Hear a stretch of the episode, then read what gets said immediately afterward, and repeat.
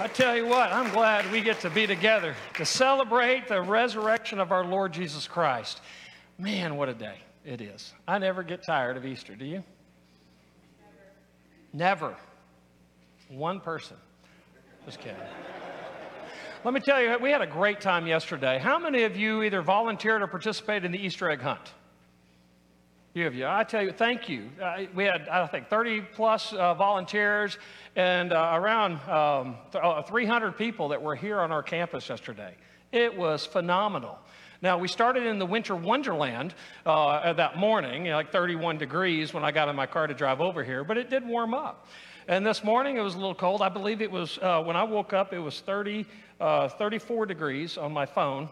Of course, I was under my warm sheets at that point. Um, but it's supposed to be like 70 something today. What's up with this Virginia weather? Just totally different. Anyway, something that uh, just thrilled my soul yesterday to see something I never thought I would ever see. I saw uh, our youth pastor put his body in such weird shapes because he's a break dancer. I hope he doesn't do it for a living, but he did a great job. Aaron, I just want to give you kudos. Uh, you did it on cement right outside on these steps, and you did a phenomenal job. As they, uh, we're doing this for the kids and sharing the gospel, but it was just a phenomenal day yesterday, and today's even greater. So I'm just thankful. We're celebrating, as I said earlier, we're celebrating with Christians all over the world and throughout history this resurrection of our Lord Jesus Christ. It was the love of God that brought Jesus to earth to be sacrificed on a cross in our place. And it is the love of God that offers us new life now because of a risen Savior. Today, I want us to start a four week series on what is called Love Reigns. I want to focus on, on that which is over uh, and superior to all. We're going to be discovering over the next couple of weeks how God's love transforms our past, our present, and our future. Now, I want to talk about love in a way that perhaps isn't something you think about uh, often. Love is a word used in, in flippantly in, in, so many uh, places. And unfortunately, many people misunderstand and even underestimate the power of true love.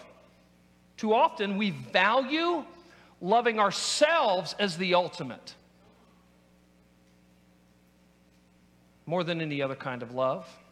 We've replaced the gospel of God's love through a Savior to a gospel of self esteem, trying to let the whole world revolve around us as if that's where we'll find peace and contentment. Every child is born selfish and they need that attention. But as we grow and understand, we need to understand God's love and, and the gospel through His love. The gospel of self esteem defines love as making much of me. But the love that God proclaims is when he comes to us and enables us to make much of him, and we find complete contentment and peace in that. When Jesus prays in the high priestly prayer of John 17, praying to the Father before his crucifixion, we see an entirely different essence of love. God's love is that he loves us not so he would make much of us but that He would enable us to be saved to understand what true love is in Him. When the blooms of the trees begin to, to bud, when the flowers of the fields just begin to spread, when you hear the chirping of the birds, it doesn't make much of you, but it draws you in to appreciate and enjoy life that's bigger than you. How many of you have ever been to the Grand Canyon? a few, definitely take the trip. Don't die on this planet without having seen that magnificent natural phenomenon. When you walk up to the edge of the Grand Canyon, we took our ch- children years ago, and we've had a few children since then, so it, I think we need to take another trip. Mark that down for, for me, Jennifer, that we need to go. We did a motorhome trip, by the way. You talk about a fun thing. Get, get like six kids in a motorhome and just travel across the United States, you know, from Georgia all the way to, uh, uh, to the Grand Canyon. It's an adventure, especially when your transmission goes out somewhere along I 40 near Flagstaff. And then it breaks down about 50 miles from home again. That's a lot of fun. But we went out there, and, and I'd been to the Grand Canyon many times. I went to uh, Grand Canyon University, which was in Phoenix, Arizona, and, and been up there as a college student. But I knew that I wanted to take uh, our, our young family out there. And, and when you get to the edge of the Grand Canyon, you've seen it for the first time. And, and maybe you've seen a video, maybe you've seen a postcard, but nothing captures it like your eyeballs when you walk up to the edge. And I'm telling you what, you don't walk up and immediately feed your self esteem going, oh, let me take a selfie. That's not the first thing that comes to mind. When you walk up to the edge of the Grand Canyon, you're speechless. You're like, wow. Nobody described it like this. It draws you outside of yourself to realize there's an entire universe that's bigger and greater and more majestic than your little world. And let me just tell you, when you see God for, for the first time, when your eyes are open, your heart is wide open, and you really see the majesty of God, it's not about you, it's all about Him. And then you begin to understand what true love is. That a great God would invite you into His presence so you would experience His great love.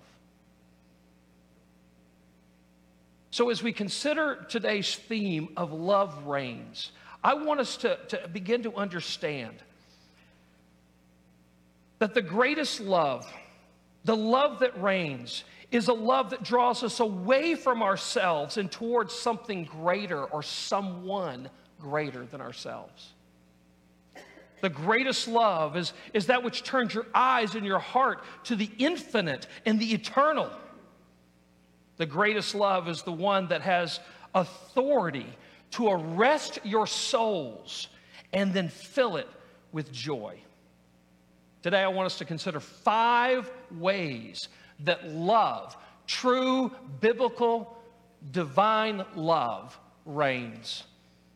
The first one is this love reigns in the Godhead. When I say Godhead, I, am talking about the Holy Trinity. We, as believers here in this church, believe that there is a Trinity God the Father, God the Son, God the Holy Spirit. Oftentimes, when you refer to God, you're thinking of only the Father. But when uh, in the Old Testament, even in, in the vernacular of the Old Testament, Elohim is a plural word describing God.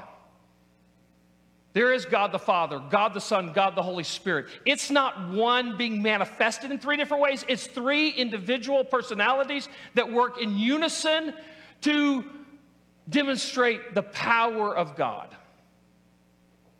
And in this Holy Trinity, there is a divine love that is unmatched in any place in this world.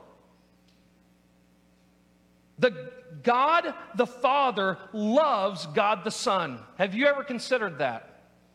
You think that God loves you? Great, He does. But His highest love is for His Son.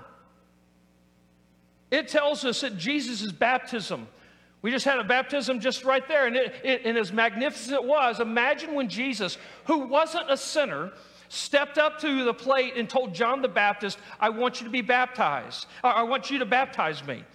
And of course, John the Baptist thought, well, I'm not worthy of that. But Jesus did it as a demonstration, but he also did it so that you would know who he is. He stepped into the waters of baptism, and the Holy Trinity was all present. Jesus, the Son of God, was being baptized. He had taken on flesh, and he was there demonstrating this in front of all. The Holy Spirit descended like a dove. And God the Father was there and he spoke audibly. He only does this a few times in the New Testament, but he spoke audibly. And what did he say? That he wanted everyone to hear. He said, This is my beloved Son, with whom I am well pleased. Listen to the words of the Father here. I love my Son, and I find my pleasure in him.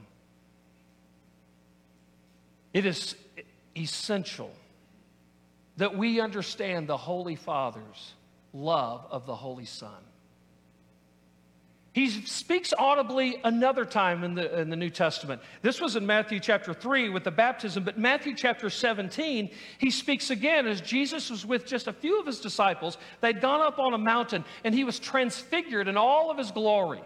Even Moses appeared, and, and I always love the, the story of Moses being there because if you know anything about Moses, who led the, Egypt, or the, the, uh, the Israelites out of Egypt, he never got to go to the promised land. He died in the wilderness. The whole generation, anybody over, over 20 years old, had to stay there 40 years, and they all died. And then the younger generation, as they got older, got to go into the promised land. And so I've always thought Moses, who was faithful, though he messed up a few times, and certainly he had the consequences of that, he never got to go to the promised land. Oh, but he did. In this moment at the Mount of Transfiguration, as Jesus was being shown all his glory, Moses gets to step foot right there in the promised land. God kept his promise to Moses at that point. But in that moment, as they're all around, and it was so exciting, even Peter says, Hey, why don't we set up some tents here? Let's just camp out here for the remainder of our lives. Kind of like when you go to camp and you don't want to come back home. Yeah, you've been there. And so he's there. He's, man, this is so exciting. I want to just stay right here. And then God the Father speaks audibly again. And he says the same thing This is my son, my beloved son, whom I'm well pleased. And then he says one other thing. He says, Listen to him. At the beginning, he's, he's establishing Jesus as the Son of God in the ministry. Here he's concluding or getting near the end of his ministry, and he says, Listen, I think I'm adding the commentary here, but God's saying, This is my son. I love him. I want you to love him like I love him. This is the one I find pleasure in. Oh, I want you to find pleasure in him. And there's only so many days left before he's going to die and rise again. You better listen to his words because it'll change your life. This is the love the Father has for the Son. And we find that Jesus has that same love for the Father. In John chapter 14, verse 31, he says, But I do as the Father has commanded me. I mean, why? So that the world may know that I love the Father. There is a holy love here that until we're in heaven, I don't think we'll fully comprehend. The Father absolutely loves the Son, and the Son absolutely loves the Father. And the Father puts that on display when He speaks, and the, and the Son puts that on display when He obeys. He wants the world to know that there's an unmatched love between them. Too often I've heard, and, people's theological misunderstanding is that the reason God created us was because He was lonely, that He was lacking. I don't find that in Scripture at all. When you have a love with the Holy Trinity, there is no one outside of that that's going to fill them. See, God eh, doesn't need to be served by human hands as if He is lacking anything. He could have been completely content to just remain that way without creation. But He chose to create. Why? To expand His love because God's love does reign as God loves us. In John chapter 15, verse 9, it says, As the Father has loved me, Jesus speaking here, as the Father has loved me, so I have loved you. Abide in my love. I love the phrase here. He's like, there's a love between my father and I, and I've been sent here to expand that love to you. Now we're inviting you to be in the loving relationship that we have with one another. Sometimes we, we turn around saying the whole world is all about us and God just came for us. And though He did, it wasn't all about you. It was about you being missing out on the love that is only found in the Father when we abide in Him.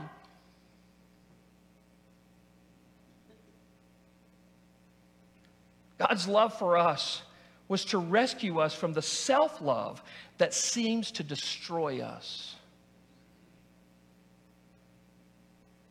God doesn't love us because he is lacking. He loves us because we lack. You even see in Romans 5 8, but God shows his love for us, and that's a rich love. He says, God shows his love for us in this that while we're still sinners, Christ died for us. You know what that lets me know? That God doesn't love us because we are valuable.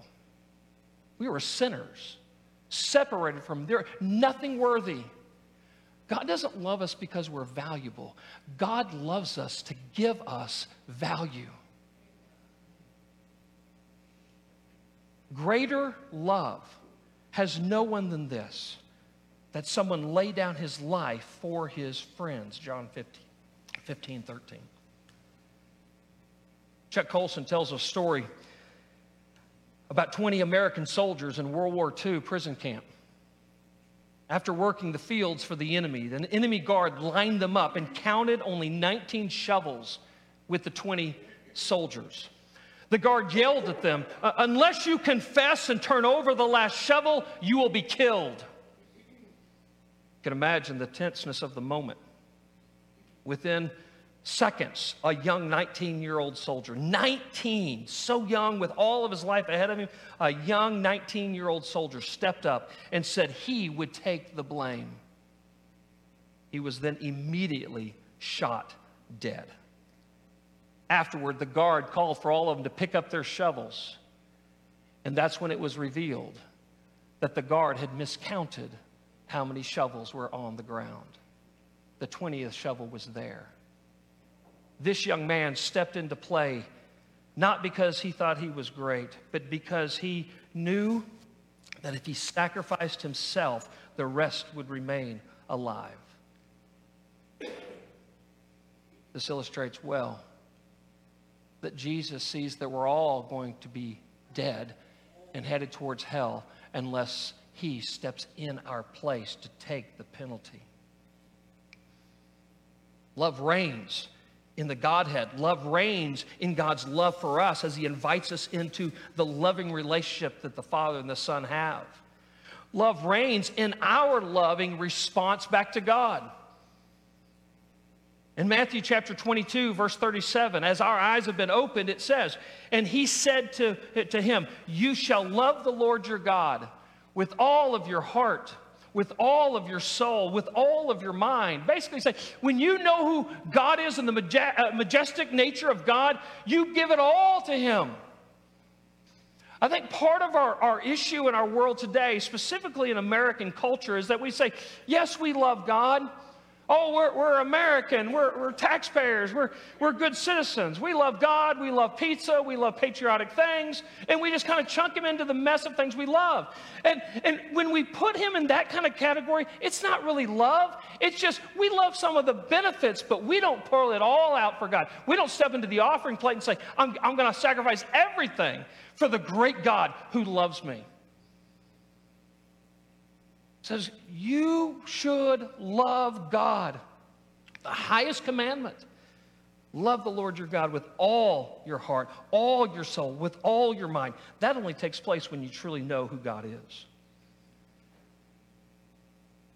On Friday night, we had our Good Friday service, and I was sharing from Matthew chapter 26, where, where Jesus was praying with the Father, preparing for the arrest and the persecution and the whipping and, and, and the cross. And he had even prayed, Father, if there's any way this cup could be passed for me, let's, let's have that, but, but not my will, your will be done. Jesus wasn't running away from the, from the opportunity. He just wanted to make sure, is this your will? If it is, I'm willing to go all the way through. And as Jesus was, after that time of prayer, taken away, betrayed by one of his followers,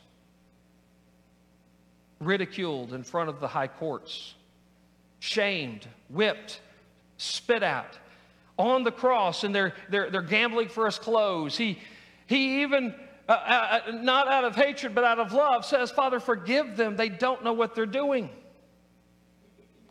And then he breathed his last.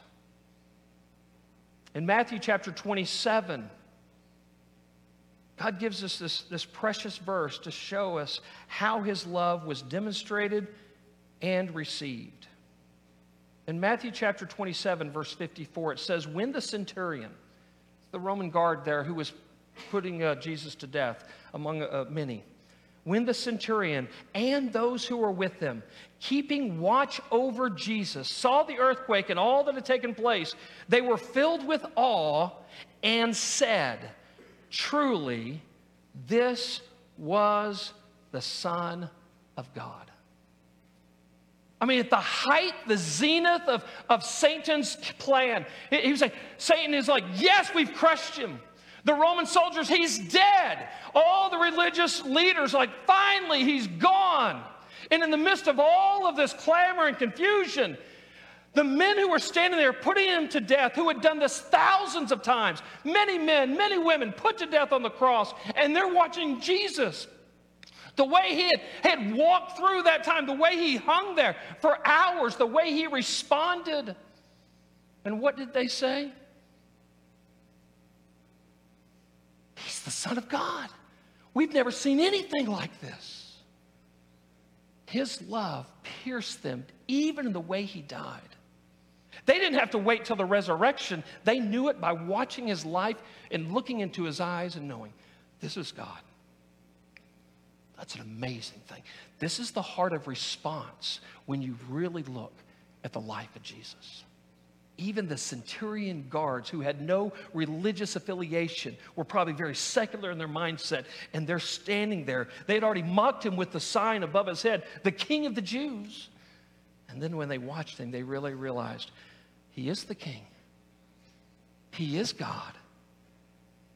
Watching Jesus did not bring to them a misplaced self love, but a heart that magnified and loved the God of all the universe.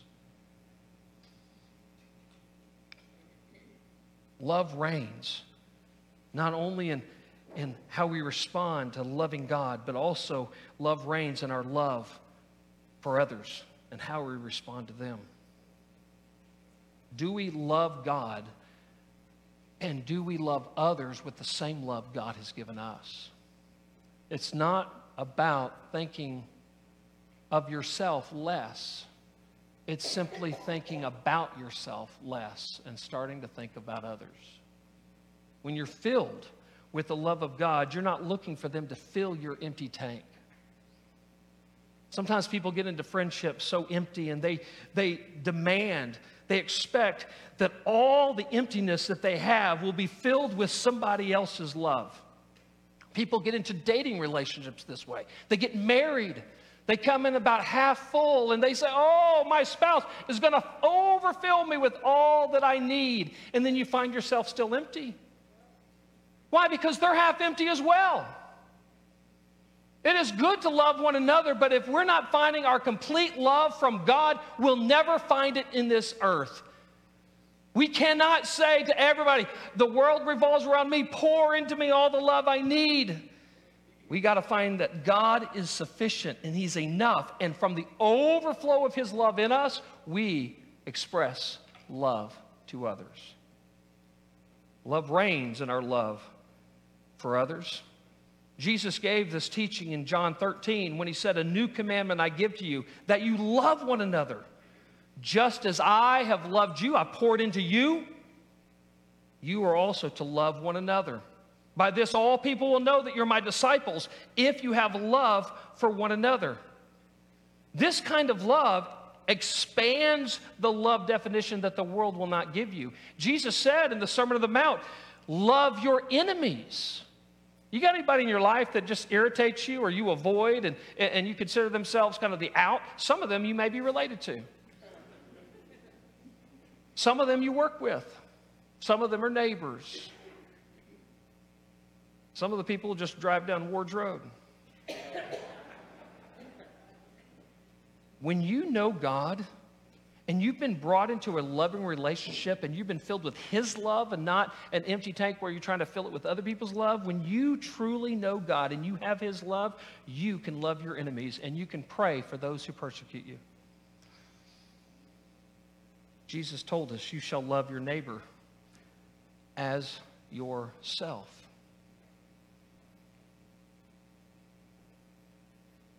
The fifth and final place where I see that love reigns is love reigns in the authority of Jesus. See, Jesus, the Son of God, took on flesh and he dwelt among us. And for 33 years, he walked the earth serving the hungry, healing the broken, delivering the oppressed. And he announced the coming of God's kingdom and the restoration of all things. He claimed to be the Son of God, and many believed him to be the true King of the universe. Yet not all did. In fact, one had a particular conflict with him. His name was Herod. He was the ruler in Jesus' day. Herod was a tyrant and constantly afraid that his own authority would be undermined if anybody tried to rise up. And so any potential of a king would be a threat and must be eliminated, eradicated. But I want you to listen to the words of Jesus. Once again, from the high priestly prayer, Jesus praying to the Father, he says, Glorify your Son, that the Son may glorify you. Then he goes on, Since you, the Father, have given him, the Son, authority over all flesh. You realize the Father and the Son and the Holy Spirit were all a part of creation. And the Father said, I'm giving all authority over all flesh to Jesus when he steps into the earth. It did not matter if Herod was against him, or the whole Roman guard was against him, or all the religious leaders. The one who had authority was Jesus. He's praying this before the, the, uh, the crucifixion. He had the authority, though some thought they could take it from him. Jesus said in verse 4 of John 17, I glorified you on earth, having accomplished the work that you gave me to do. And then in verse 7, he says, I have manifested your name to the people whom you have given me out of the world. His authority is clear in this passage. His objective was to glorify God, magnify the greatness of God, and to draw people to him. After Jesus' death and resurrection, his authority is repeated, and then he passes the commission on to us. When Jesus came, he says, I'm going to magnify, I'm going to glorify God, and I'm going to draw people to him. Now, after he died and rose again, he said, This work will continue on. That you, as believers in the risen Christ, will glorify and magnify the greatness of God, and you're going to help people come to Jesus. Matthew chapter 28. All authority in heaven and on earth has been given to me, Jesus says. So, what does he do with that authority? He passes it to you. Go, therefore, and make disciples of all nations, baptizing them in the name of the Father, the Son, and the Holy Spirit, teaching them to observe all that I have commanded you. And behold, I am with you always to the end of the age. No matter how many doubted, Jesus was still king of the Jews. No matter how many mocked him, Jesus is still the authority of the world. No matter how many questioned his power, he is the one who defeated death once and for all. Every religion on the planet has some type of religious leader they follow, and every one of them has died and did not rise. If you're an unbeliever in Jesus Christ, that's the one place you're going to have to convince me why Christianity is a farce. You cannot go to the tomb and show me Jesus' body, it is not there. Over 500 witnesses saw him after he rose from the dead. If we had a courtroom and over 500 witnesses kept coming in one by one to share their testimony, the jury would say, Can we stop? We've already heard enough after just a few. It's the same story and over and over and over again. Even uh, Jesus' younger brother, James, who did not trust in Jesus as his older brother as the Savior until after he saw him rise from the grave. He thought he was foolish. He thought he was crazy. He tried to convince others not to follow Jesus. And when he saw the resurrected Lord, it changed his universe. He became the first pastor of the Jerusalem church. Over 500 witnesses attest to it. If you can convince me Jesus didn't rise from the grave, so be it. But all evidence shows from eyewitnesses and many written accounts God took on flesh. His name was Jesus. God took upon himself the sins of the world. God went into the tomb after he died, and he rose from the grave. He has the authority over sin and death, and he has the authority over your life. It never changed. So, what are we doing with it? See, the love of God is our authority. He is reigning over the entire world. In his authority, Jesus is calling you to receive his love and to be invited into a loving relationship with him. He's telling you to, to follow him and to know what true love is. In his authority, Jesus is calling you to reach the world through the love of God to make disciples. Here today, whether online or in person, there are basically two types of people Maybe you've been waiting for Jesus to prove himself to you in a unique way. You've never made a decision to, to let Jesus' love reign in your lives. You've not bowed to the authority that God has certainly given to the Son. Maybe you're like Herod and you simply don't want to give up control of your life.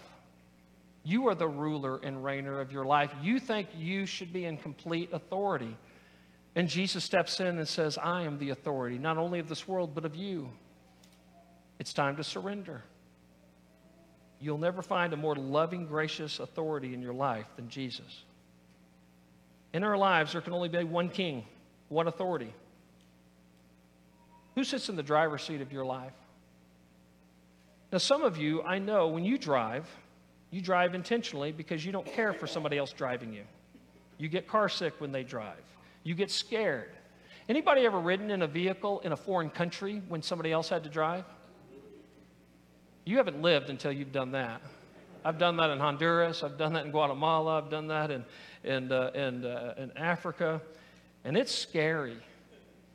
You just trust in Jesus. You pray up and say, well, to live is Christ, to die is gain, so I'll just live with that. The reason we like control is because we think we're really in control of something. And Jesus says you don't need to be in control, you just need to follow.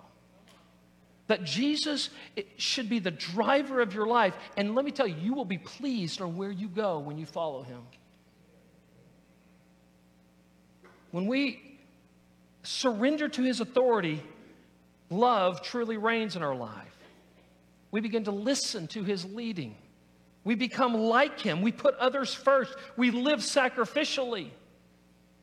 Now, if Jesus is dead, none of that matters. Forget all benevolence, forget all mission trips, forget all just being nice to each other. If Jesus didn't rise from the dead and he's not authoritative, who cares who's an authority? We can all be our own authority and we'll just all be divided. We'll all be just self lovers and hate everybody else. But that's not what we see in Jesus. He rose from the grave and it changed everything. He is the king and he is our authority. Right now, for those who've never uh, surrendered to the authority of Christ, never uh, entered into the loving relationship that Jesus invites you to, I, I invite you to surrender your life to Jesus today. Stop running, stop denying, stop ignoring. Today ought to be a day that you become a disciple and follow him, whether you're, you're here in person or you're online this is you, let me lead you in a prayer.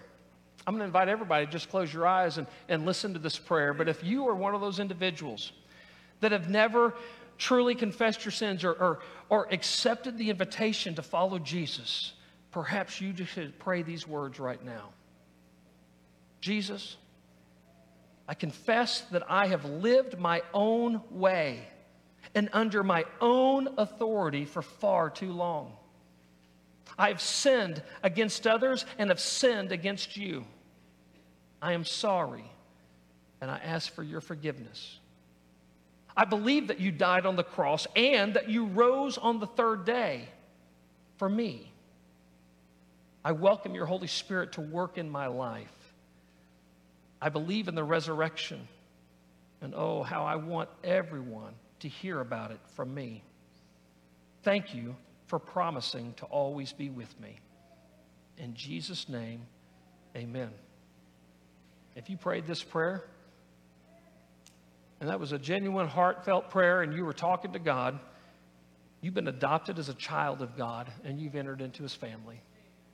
You have become a believer in Christ. And now it's time to grow as a disciple. After the service, I'm going to invite you to come see me in the parlor. I've got some materials, some free materials I want to put in your hands to help you grow. I'm willing to, to do whatever it takes to help you understand your faith. Some things may be confusing, some things cloudy, but I want to help you establish your faith so you can follow Him and understand the true loving relationship that He provides. I talked about two different kinds of people. One is who, somebody who's never received Jesus and never surrendered to his authority. The second is that some here today or someone watching online may have already trusted in Jesus, but perhaps you've grown a little cold. Perhaps you've drifted some. Perhaps you've strayed and, and now you're just basically living for yourself once again. And the resurrection is a great reminder that Jesus has not abandoned you, but he's calling you back to himself. Peter, who, who was one of the strongest disciples before uh, the, the, you know, the death, uh, burial, and resurrection of Jesus, he, he was right there. He even told Jesus, you know, others may abandon you, but I will never deny you. Now, Jesus warned him, oh, you're, you're going to deny me three times before the rooster crows in the morning. He says, no, I'll never will. You know the story when Jesus began to be persecuted. He's going through the court proceedings. People say, Aren't you one of his? And he would deny. Even backtrack from a little servant girl, say, I, I don't even know him. Though Peter was unfaithful, Jesus never was. And I think of this resurrection of Jesus when Jesus went to go see Peter. And then he asked him, Do you love me? Of course, Jesus says, Yeah, yeah. I, uh, Peter says, Yeah, yeah, I, I, love you. Actually, in the Greek, you, you could literally translate, it, Yeah, I like you a lot. And he says, But do you love me? Yeah, you, you, you know that I do. I, I really do. And then he asked him a third time, three times of asking because there were three denials. And you know, it was interesting how Jesus answered. If Peter was going to love Jesus, he would have to show him. Go love the sheep, go feed them. Go love those with who I love, and that'll show that you truly love me. Perhaps this morning, you're like Peter and you got off track a little. But I want you to encounter the risen Savior again today. He's calling you back. He hasn't left you, neither leaves you nor forsakes you. We can open our eyes to the love that reigns in the Godhead. We can open our eyes to, to see the love that uh, reigns in, the, in His love for us. That love reigns in our responsive love back to God. And our love reigns when we begin to love others like He loves them. And it's ultimately shown when love reigns is when we follow the authority of Jesus. See, God is spreading the good news throughout the world of the risen Savior. That's a message we can proclaim every day, not just in the spring season. But I want you to listen to this last verse as we're getting ready to close. In 1 John chapter 4, verse 16, it says this. So we have come to know.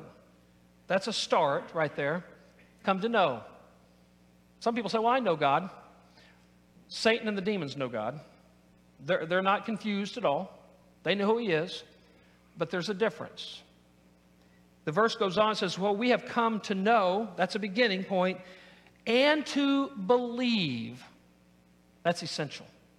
To know about God and to believe in God are two different steps. But it goes on. So we have come to know and to believe. What do we believe?